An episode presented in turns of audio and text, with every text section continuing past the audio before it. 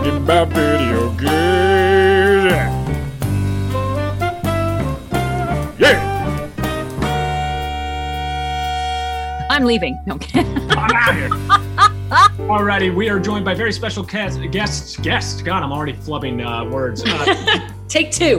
Actresses extraordinaire Jennifer Hale and Courtney Taylor, who are stars of pretty much everything, but right now two really enormous games that are both out at the at this moment. We have Ratchet and Clank Rift Apart, and we have the Mass Effect Legendary Edition. This is a very exciting time for both of you and for gamers because both of these games are fantastic. And I say both of these games, really, it's like five games because we get a lot of Mass Effects. Uh, congrats to both of you, and thank you for taking time out of a busy schedule to talk to me. Thank you for having us. I love I love talking about this stuff. I love hanging out with Courtney, so it's like a big fat win-win all around. How I long- may have just put on the internet that Jennifer Hale said she would adopt me. you guys heard it here. That's canon. I'm now. dying right now. Oh, my allergies are coming to the surface. Holy cow. How, how long have you two known each other? Because you you've worked on a few projects together, correct? Um, yeah, but we don't. This is the the yet untapped genius of games. We don't often get to be in the same room at the same time unless we're doing PCAP, and we haven't done a PCAP project together yet. But I, Courtney, I remember Oliver Vicaire took me to a party with a bunch of people over near Sony one time, and we had a killer conversation there.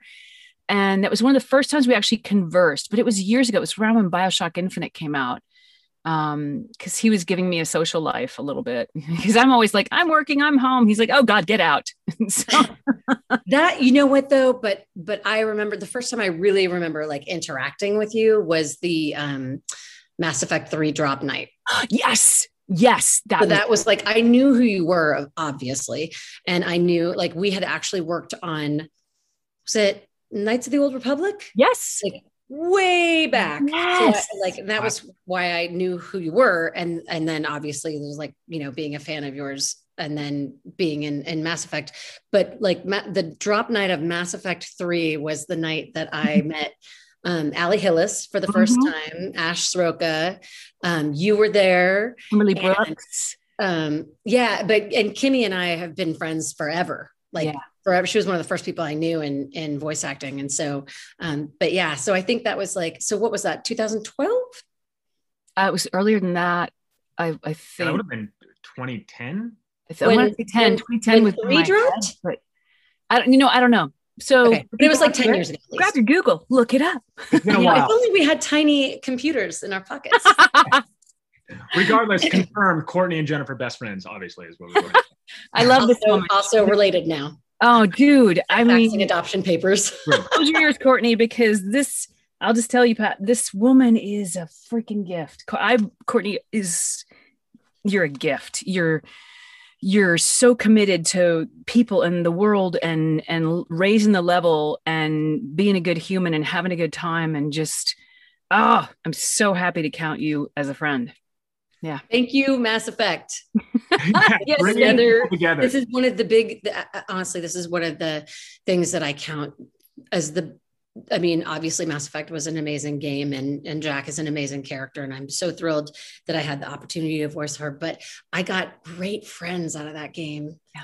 like you know that i just didn't know before i was kind of a hermit before that and so it was really fantastic to get like this whole cast of people i mean every like you know Raphael Sbarge, people like that where i just Mark, Mark Meer. Mark Meer, you God, I know, love like, that man. like yeah, it's it's just an Yeah. incredible cast of people, and I feel super lucky to have this have had this entree into this whole group of people I wouldn't know. Yeah. If we can stick with that game for a bit, um, did you know when you first started it uh, that it would be what it turned out to be, and that you know a decade later people would be clamoring for a remaster of this title? This game means a lot to a lot of people, myself included. It's a fantastic trilogy of games, but all of them are great, and both of you are really major reasons why it's so good because when it was released, there was obviously voice acting in games, but the depth of the characters in this game, I think, set it apart and really what made it so special to so many people. It's true. I had no idea.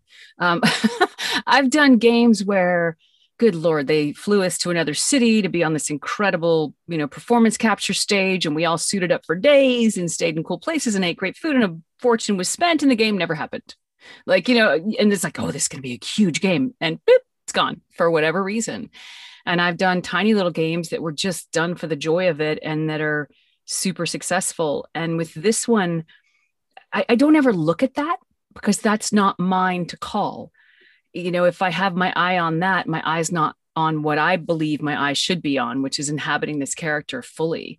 And to what you said, Pat, part, I mean, to me, one of the largest pieces of the depth of reach and impact of this game is the writing. And, and it's not, it's the writing hugely.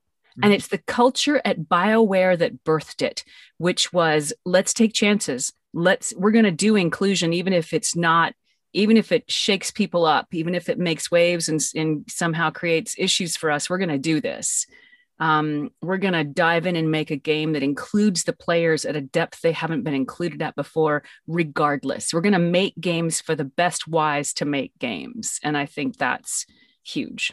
I think Jack is a good representation of that too. Uh, it, when the game came out, as a character that we hadn't seen a lot of characters who look like Jack or act like acted like Jack. Um, how did you sort of embody that role, Courtney? And what was it? I mean, when you get these, are they completely fleshed out? Do you get to imprint on them as an actress? How does how does the process work? I mean, for Bioware, it was it was on the page for sure, and um, you know, I think I think you know when writing's really great. You know when you're like both there's like there's great writing and then there's writing that feels like you wrote it that like you are like you know that this is that they knew you when they wrote it. You know there is a difference. Um, sometimes you're just like this is a great piece of of work. And then sometimes you're like are there cameras in my house? Or you know like how do they know me so well? And um and I joke that they must have gone through like my, you know, my uh, my journals from high school or something because um because it felt really easy with her like the whole emotional arc of her. And i think you know to some degree it, it was because i could totally relate to uh, you know you wouldn't know it now but i had a mohawk in high school. I had shaved my head oh, and oh kicked out of school constantly for dress code infractions and things like that. Um, I, I got actually asked not to return to one of my high schools. I was also expelled from high school, so you're not alone. If you feel yes, that. yes, you can well, still be a successful person if you exactly so unsuccessful graduate right on time, even if they try and keep you out of school. Yeah. But um, but I, I, you know, I went to a lot of, I went to four different high schools, and and um, and I had real emotional. I've always been such an, a really emotional person. And I, even when I was a kid, I had emotions that were too big for me, you know, and I didn't have healthy ways to channel those things. And so when I was younger, I chose a lot of unhealthy ways to channel them. And so, um, and frustration and anger were a, a, byproduct of me not being able to work out some of that stuff. And obviously, Jack's backstory is unbelievably, you know, tragic.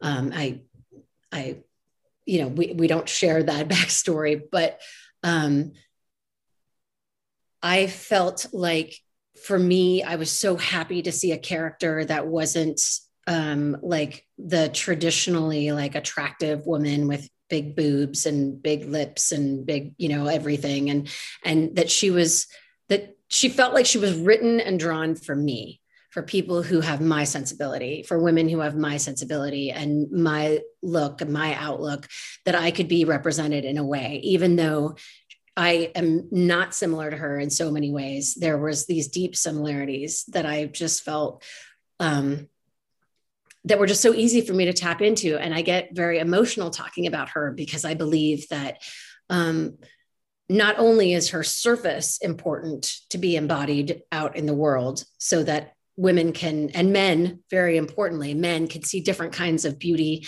and different kinds of you know not beauty um, just different looks of how people want to express themselves but also uh, her her um, sexuality. And then also uh, that she's not a well-behaved quiet woman. And there are a lot of us who aren't like that. And so it was really uh, amazing to have all of that portrayed as well as have this storyline that was so is so important for people to understand that you are not the sum of what has happened to you that you are not the sum of what people have done to you um, that you are greater than that and that no matter who you have been or what has been you know what has gone on in your life that you are worthy of love and being loved and and and loving other people.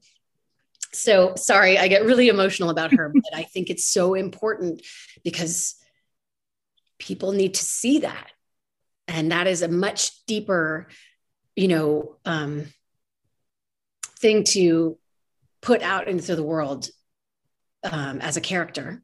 I think everyone needs to know that so that is an extremely long-winded and emotional answer, but oh, beautiful. It was a beautiful response to such a simple question. I love it. it was beautiful. And I want to add to that that what I know and what I experienced of the dev team, they meant to do that. It wasn't an accident.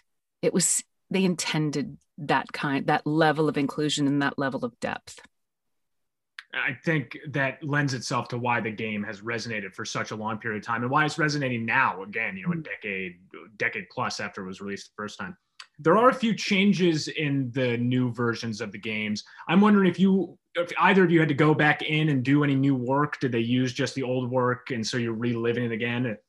They created all of that out of what they had in house. Wow. Yeah, they did all of that just with what they had. It's interesting. Um, let's move on to uh, Ratchet and Clank, which I think I'm not alone in saying this. I think a lot of people think this is the game of the year already, uh, which is exciting because we're only about halfway through the year. This game is fantastic. It's really great. Uh, Jennifer, if we can start with you because you voice a brand new character and a very important character to the narrative uh, with Rivet. People love Rivet. um, Me too. what's it been like for you just to watch this? I mean, people are obsessed with this character.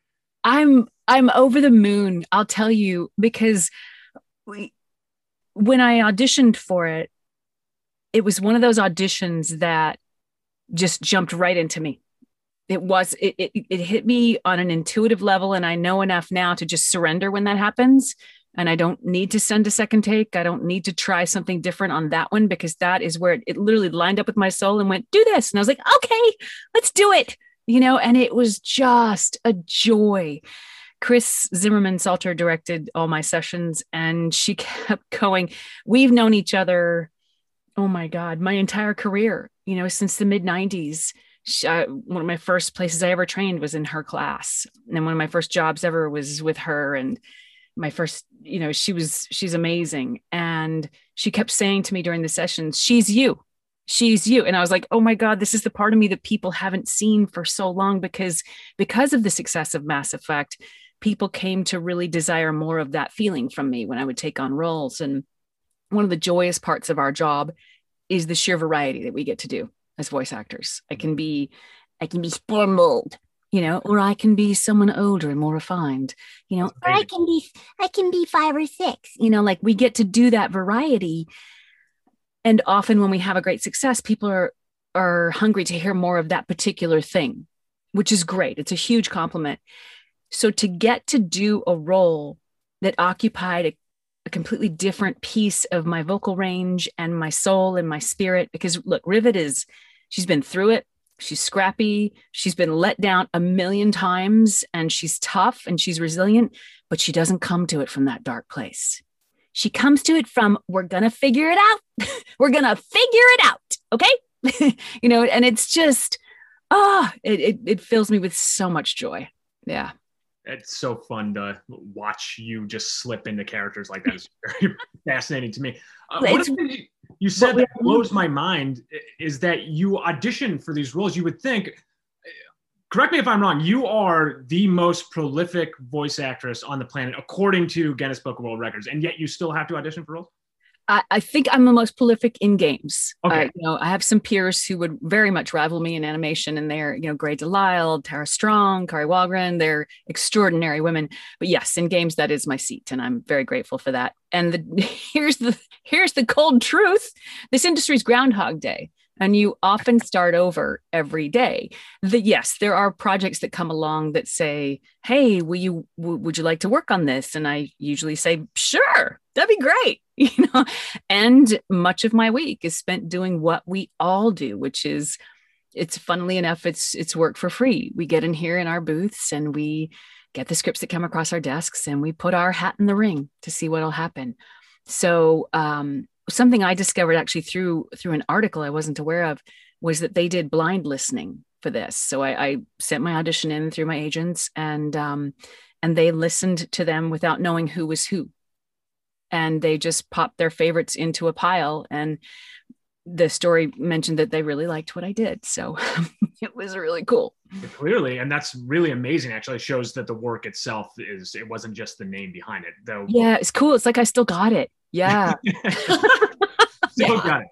Uh, Courtney, I tell people all the time when they say, "Oh, you know, I want to get into voice acting," and and um, you know, people will say, "Well, I really just kind of want to do the voice part, maybe not the acting part," and I'm like, there's no such thing but um but i say that this is you know this is like going out for a movie and auditioning against tom cruise that you are going to i always say who's your favorite voice actor and people will say you know jen hale and i'm like great because you'll be auditioning against her so bring your a game right because it's the truth and um I also just want to say, I know this is a love fest between me and Jen, but I just have to say, like, yet another amazing female player character. Like, you know, Jen has made it the norm for these characters to exist. And I'm so grateful as as someone who's gotten to reap the benefits of that. Um, uh, that, you know, this is this is not only another great player character, but a player character that is like 180 degrees from Shepard and you know just shows that this is really the magic of voice acting is that you can put you can have these sides come out of the same care the same person regardless of you know their backgrounds or or uh, the way they look or their age or anything else that that you know i i see the a lot of the um some of the you know kind of on camera aesthetics coming in to our industry. And it makes me sad because i feel like the the reason that this is such a magical job is because you're not hindered by the external. It's really about what's in your heart and in your brain. So amen and you know thank you. Thank you thanks courtney. jen. I want want to add to what courtney just said which is that this group of actors are some of the most talented people on the planet. And i've i've never believed for a, most of my career since way on in the early days that there is any any such thing as competition because they're they're making a salad. Do you want a kiwi or a tangelo? This business has amazing kiwi. in your salad? incredible tangelos. You never know. It's that kind of game right? Don't you know who knows what they need but i was totally thinking you were coming with arugula. Uh, you know we could do that. Yeah, let's go eat. It was just enough. I, I got it. I, I like kiwis. I was going to ask this later, but since we just touched on it, um, I'll, I'll, give a bit of background. I, I, spoke to Roger Craig Smith, who is another very prolific. Who? Kidding. you mean bird guy? Yeah. Yeah. Exactly. yeah. Bird nerd up in uh, Idaho. Big in the birds. We talked about Idaho I just a lot too. Harass texted him the other day. I should have called him bird nerd. Okay. I call him bird nerd all the time. I'm like, there go all your followers. Up. Oh, Point. Another bird uh, post. Bye. I had uh, I had written a, a piece. Uh, sorry, I'm just plugging my own work like a jerk here. But uh, a couple years ago, I wrote a piece for THR uh, talking about the different um, the Hollywood actors who are getting more and more into games. This was pegged to when uh, Death Stranding launched. So Norman Reedus and there are other big stars in there with Mads Mikkelsen. But it's it's become a trend, and Hollywood is focusing a lot more on games than they might have been in the past and we're seeing the actors now take on roles. There is a long history of really phenomenal performers who have been working in this space for a long time and have made this space into what it is. I'm yeah. talking to two of them right now. I'm wondering what your thoughts are on this trend that's happening. And is it, I don't want to put words in your mouth, but is it worrying to watch these people that just have name recognition and you know you're getting these roles just because you're Keanu Reeves? I don't, I don't spend any time worrying on it because I can't control it. Mm-hmm. The two things I have very specific thoughts about it. I'm excited for the time, and I'm holding my intention that this time exists sooner than later when the corporate decision makers, because sidebar, here's here's what has to be clarified. Indie devs get the talent that voice actors are. Fans get the talent that voice actors are. The gap is in the corporate decision makers, who I wonder how many of them even play. Um, and I don't know. No, no, no shade there, but it's an honest question. Um, and if they do, what are they playing? Are they game aficionados or do they just do it every now and then? And they're bringing these people in sometimes because they're amazing talent, but does that talent translate to this? They're bringing them in sometimes because they want to hang out with them. Fair enough. And they're bringing them in because they think they're going to have an impact on box office. And I have yet to see that proven. The point I'd like to drill down on and emphasize and highlight in bold is that fans have the power. As a culture, we've been infantilized to outsource big decisions now to corporations for a couple decades. I've watched the process happen. And it's time for us to take it back. Fans need to understand, for example, Mass Effect. FemShep is on that box because fans rose up and said, Give us this. FemShep was all over the Mass Effect um, legendary release trailer because fans stepped up and made their preference known. Every single person out there has power sitting idle in their hands. They just need to use it. And you can use it on social media, you know, you can reach out. But I, I have, I agree with what Jen says. I also uh, want to just say that, that yes, obviously fans can dictate quite a bit of, um, you know, they can help steer what they see. Um, uh, and that factors in everything from reaching out on social media to voting for politicians who will create laws that actually affect the kind of media you see um, to get really big picture, right? Um, I think with the interest from um, stars, uh, there has been an expansion of material um, I think there's more, far more with the blowing up of you know cable and and things like that. That there's a lot more opportunities. So mm-hmm. I do appreciate that the um, that this is not just for kids anymore, and that there's a lot of really interesting, exciting um, projects. Everything from you know Love, Death, and Robots on Netflix to a, a lot you know tons of anime stuff that's coming out, like really different styles and and things. Um, what and I understand how business works, and I understand that they want to capitalize um, on star names. What bothers me is that in a situation where, let's say, there's, um, and this is more along the lines of like maybe a, like an animated movie where there are four stars and they're only mentioning the one on camera actor. I feel like there's an opportunity. I was reading, someone said, How are these people ever going to be household names if they don't get any recognition?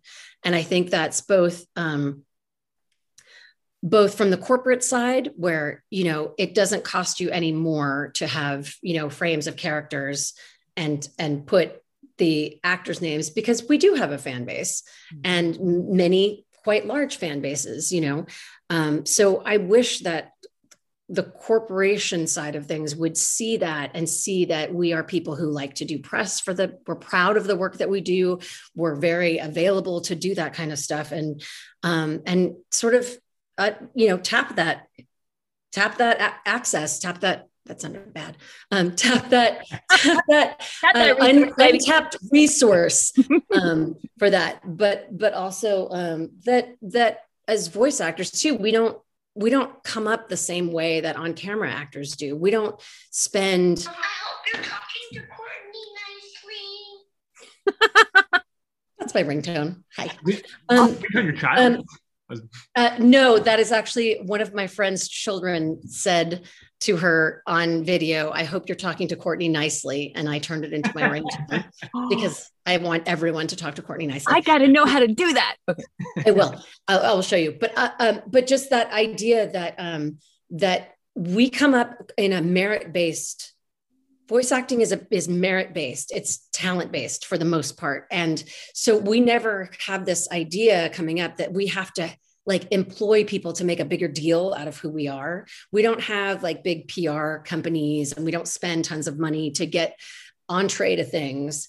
And i wonder if maybe you know it's it's something that voice actors have to start looking into at this point to start handling business in a way that's more similar to our on-camera compatriots in order to get the same kind of recognition um, and the same kind of and I don't mean like getting stopped in the supermarket. I mean entree into bigger, um, you know, projects Yeah. and uh, you know, and getting pay equity, um, and getting the things that are offered to on-camera actors. Because I think as voice actors, we've had to really hone our craft. Mhm. And I know there's many, many amazing on-camera actors, and I'm happy to have them come into this space as long as they treat this part of acting with respect you know and that it's not you know just easy um, i will call out chris rock that um, he said you know voice acting is so easy but he only uses his own voice. So of course it's easy when you're getting you know paid to do your thing. But we we train we do all of this stuff and somewhere in the in the love of the craft we lose the business side of it. So that's on us. Um, but also on the other side i really wish people would appreciate more than or equally a pretty face and a great voice how about that Yeah, I, I think it also requires a level of thoughtfulness from people involved in that side. I think they just don't think about it. Yeah. And- I also just want to make a notation that I wasn't saying that some on-camera actors are very pretty and people give them lots of love for being pretty. And but then- you're pretty. But you know what I'm saying? I just that that sounded kind of weird. So I just No, I wanted to say like sometimes people are like, oh my God, she's so beautiful, you know, this on-camera actress, and and nobody, you know, it it, it doesn't work out the same way. I hope that we can clip some of this. Look, I, I know what you're saying. Don't Pat worry. will take care of us. One of the things, fix the me, things- Pat, fix me. one of the things that happens that I don't know if people are aware of is we will quite often stunt for on-camera actors coming in to do games. Like they can't do the efforts mm-hmm. or the running And stuff, animation. the you know, the gameplay stuff. They can't do it. And and also in animation, like I what did I do? Charlotte's Web. I I did all Julia Roberts lines before she came in to do them, and then she came in and replaced me on all those lines. And I knew that was the job going in, you know. And it's happened. I've done it many times for many things like that. That's fascinating. I hadn't heard that before. And then, I mean, it's similar to stand-in work then at that. Yep. Or st- I call it stunt. I'm stunt Dory. Um, Yeah. when Ellen's too busy, you know, which is the anything but the movies. I'm I'm the stunt Dory that comes in and does all the Dory stuff when when she's busy, and stuff like that. Mhm. and it's more than being a stand-in because stand-in is sort of Yeah. you know you're doing it for lighting and blocking and stuff um, oftentimes when you're doing scratch or that kind of stuff they're like great we're going to use that and then you're like oh that's the read that i did but with somebody else you know so they're they're also Yeah. kind of minding your acting choices and stuff too which is fine we know what the deal is but it is that yeah, it's an interesting. I mean, it, look, it's interesting whenever you talk about commerce and art and the relationship that those two have to have. But having spoken to many voice actors, and not just voice actors, by the way, I mean, it's performance capture, and then people like I don't know Phil LaMarr who does both. Um, Yes. Lots of people do as well. It's We just do both. I don't want to say there's a lack of respect to it because that's not true. There is a fan base and people do respect what voice actors do. But if you're seeing people come in and sort of jump a line or take work away from other people, it becomes an issue, at least from the outside when I'm looking at it. well, I I mean, don't, you know, for me, it's about uh, like somebody like uh, Robin Williams, somebody who comes in and is and is has as much love for this area of the craft that we all do. I have no problem with that. Like I feel like that is going to if you go see a movie because you know Robin Williams was incredible and um, and you also are like oh hey who's that person or oh that cat was really funny oh that's Kari Wahlgren you know then great that's that's more exposure and it's more work opportunities for us it's the thing that frustrates me is when somebody who's who's either not putting in the time and effort and and respect for the craft or is maybe just not the best person for the job is getting it merely because of their name. That can be a little bit of a bummer but that's also life.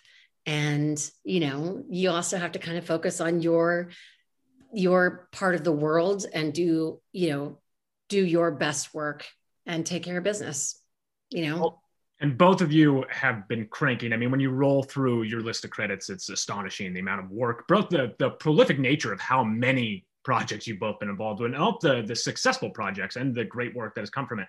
I do want to ask you about Miss Zurkon. We got off track with this long meandering thing because I derailed. Esoteric. state of the world fight the power I read that you did not reference. The old Miss Zurkon was sort of just a robot voice. I don't know if it was done by. I, I, think somebody actually voiced her, but it was still it was a very rote robot voice. And now there's a lot of personality. I'm not trying to discount what was done before, but now we have the southern accent. She's a little bit sassier, and it's just it's more of a character I feel than opposed to just a boss the way it was in the first one. What was it like to kind of come to a character that already existed, and then were they allowing you to just kind of put a stamp on it? Was it written the way it comes out?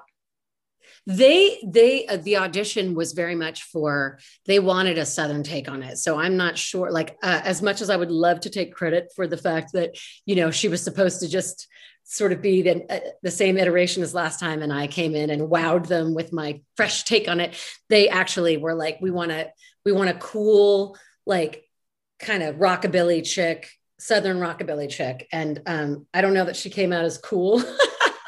I think she came out as as sort of the opposite of cool, which I love that she is so like, you know, she's the loudest chick in the area and she's you know winking and doing these huge stage whispers about being a spy and espionage and um, so they definitely um, laid that out for me. And i think we kind of turned her into little uh, uh, we found that that sort of um, goofy goofier side of her in the in the sessions. And they were very much open to you know they had written her with you know colloquialisms and stuff but we we piled it on i mean i was like i was like let's find every single southernism you know that i can find and and and play play play it was amazing i'm so grateful to them uh, I'm going to change tax a little bit just because of the timing of where we are right now. E3 just ended. I'm not sure if either of you followed any of the news from E3, but if you did, was anything exciting to you?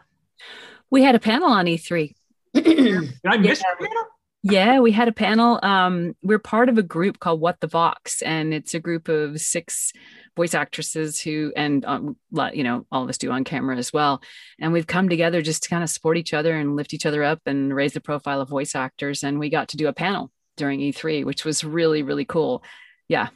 Can I just say what was cool about this E3 as opposed to past years? And I know there are different panels and different events at the physical E3, but now because it was all digital, there's much more of a um, there's much more of a, a, platform for the audience there for these. Whereas in the past, it might have been you had to be there physically and had to know what was happening. And yeah. now it gets spotlighted a lot more. Yeah. that said, now I, I, feel like a jerk because I, I, missed it. But oh my god, it's hours of content. I didn't expect you to know every piece of it. Good I don't have a platform right now. I'm just kind of watching as an observer for the first time. for me. it was. I mean, it, yeah, it was jam packed. I mean, I, I am. I am. uh super interested to see i mean i really i'm i'm slightly biased because i love the the crew at bethesda but i'm really excited to see starfield and and see um, you know how that differs from their other games but there was just a ton of stuff um, and i'm was really glad to see that there was you know panels with women and diversity panels and stuff like that um, and i and i you know it was great and it was also like there was a lot of space unfortunately for you know people who are always going to like shoot down everything because they're just mad that you know for whatever reason um so uh, i really do like that there was a ton of accessibility for people who can't normally make it in person because it is it is unbelievable.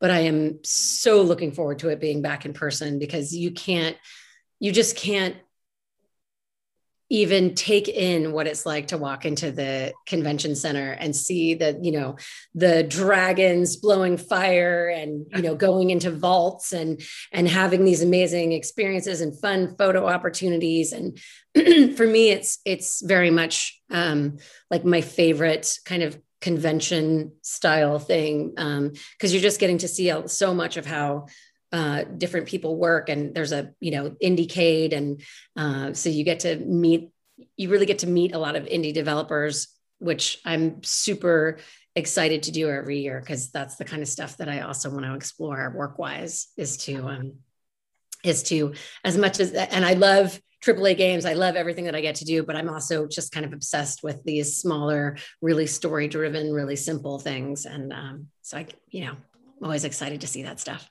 it's such a burgeoning scene right now. There's just an explosion of indie games. It's never been easier to make a game. It's still not easy at all to make a game, but it's much easier than it used to be to make a game. Right. Right. And and I'm excited because a lot of them are having more voice actors. Um, so yeah, I'm I'm out there looking for you guys. we'll, we'll flash your number on screen. Exactly. Yes. Um, I will close with something I ask pretty much everyone we talk to because I think this is something that's near and dear to my heart. But uh, there's always another generation coming up that want to do what you both get to do every day. And if there's any advice that you can impart to somebody who might be listening who says, "Hey, I want to be a voice actor. I'm good with voices." what are what are ways that they can go about it that were successful for you, or things that you just wish you knew? You're going to audition against Jennifer Hales, so bring your A game. and there's no such thing as competition. Mind your money. Court, you go, and then I'll. Mm-hmm. Uh, God, um, you know, it's the standard answer, but it just bears repeating constantly. Like always be learning, always, you know, treat this part of the industry with the respect that it deserves. It is not about how well you do Bullwinkle because somebody else does that voice already. Um, you know, that can be helpful, but but really, you know, when we get into the booth, we're we've done all of our work already. I, I liken it to, you know, um, being like a squirrel, like picking up nuts all the time, where you're you're sticking, you know, walnuts in your cheeks all the time because someday someone's going to go, I need a walnut, and you're going to go, it's right here, you know. Um, so I'm always learning and trying to get better at accents and improv and and um, you know, learning about the game. There's so much to learn, and there's you know there's never been more of an information highway about the kind of work that we do access to the people who make it like learning how the sausage is made. I mean you could be on youtube for the end till the end of your life and still not get all the information about this industry. Um, and uh, for sure just you know know that that uh, be smart run your business like a business. If you do get a leg up in this in this world um, and this is for all actors and all creatives really. Um, you know uh, don't freaking book a commercial and quit your waitressing job. Because things happen like you know that sounded very personal courtney. Did that happen to you no, you know what's funny is that I actually saw, you know, so many of my friends, I waitressed forever. And so many of my friends would be like, you know, I, I booked a, a um, you know, a special K commercial. I am out of here. And they're like throwing their, their, and I'm like, I'll take your tables. Okay. Um, and, and I ended up getting um, the, the crew that decided one year who the voice of Toyota was going to be.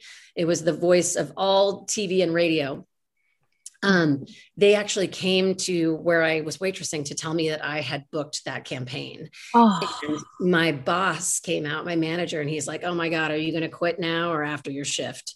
And I was like, "I'm not quitting." And and I was I was the voice of Toyota, and I was waitressing at the Cheesecake Factory because I was like, I am that person that's always like anything could change, mm-hmm. so I mm-hmm. need to make sure that I you know kind of put things aside, and and it has stood me in good stead. Um, you know, I, I waitressed until well beyond what most people would have. Um, just because I was like, man, I just want to make sure I can pay my rent every month. Mm-hmm. You know, this is feast and famine, this industry. And and as it is with all creatives. And and really, like there is no such thing as job security with anybody's job. We've seen that, you know, through the through the through COVID, oh, yeah. you know, people who are like, I'm untouchable. Well, you know, so so keep that in mind and and know that you're not necessarily in control of external factors. And if you can make yourself comfortable so that you can continue to do the things that you love during the fallow times you are in great shape. Amen to that.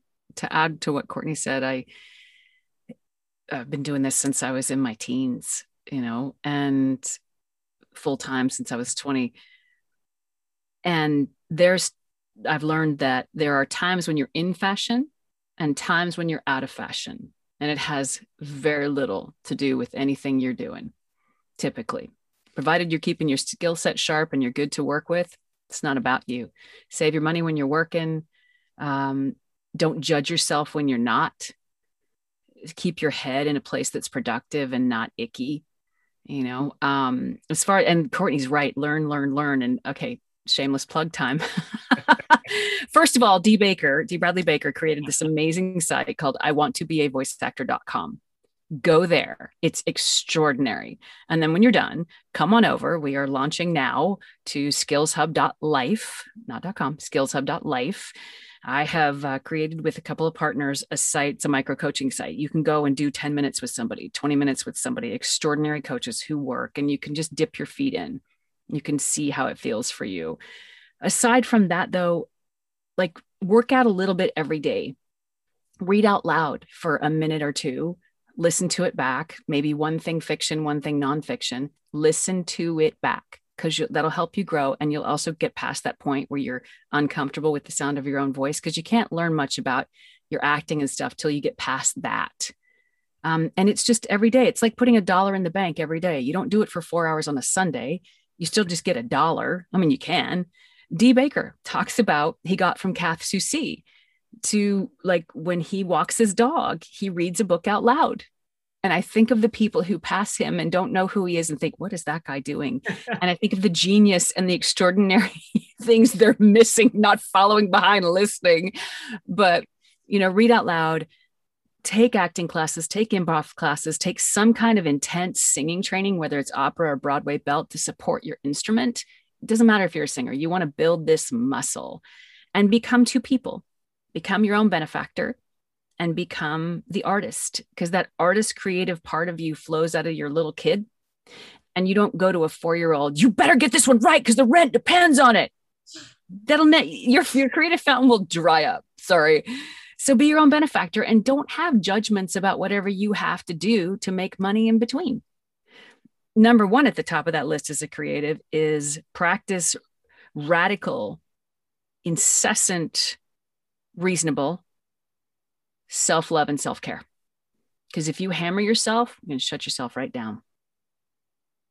I love that. That was beautiful from both of you. Thank you very much. And I'm sure that is helpful to lots and lots of people. You're inspiring me. Maybe I should be a voice actor. If I had any talent, Come on in.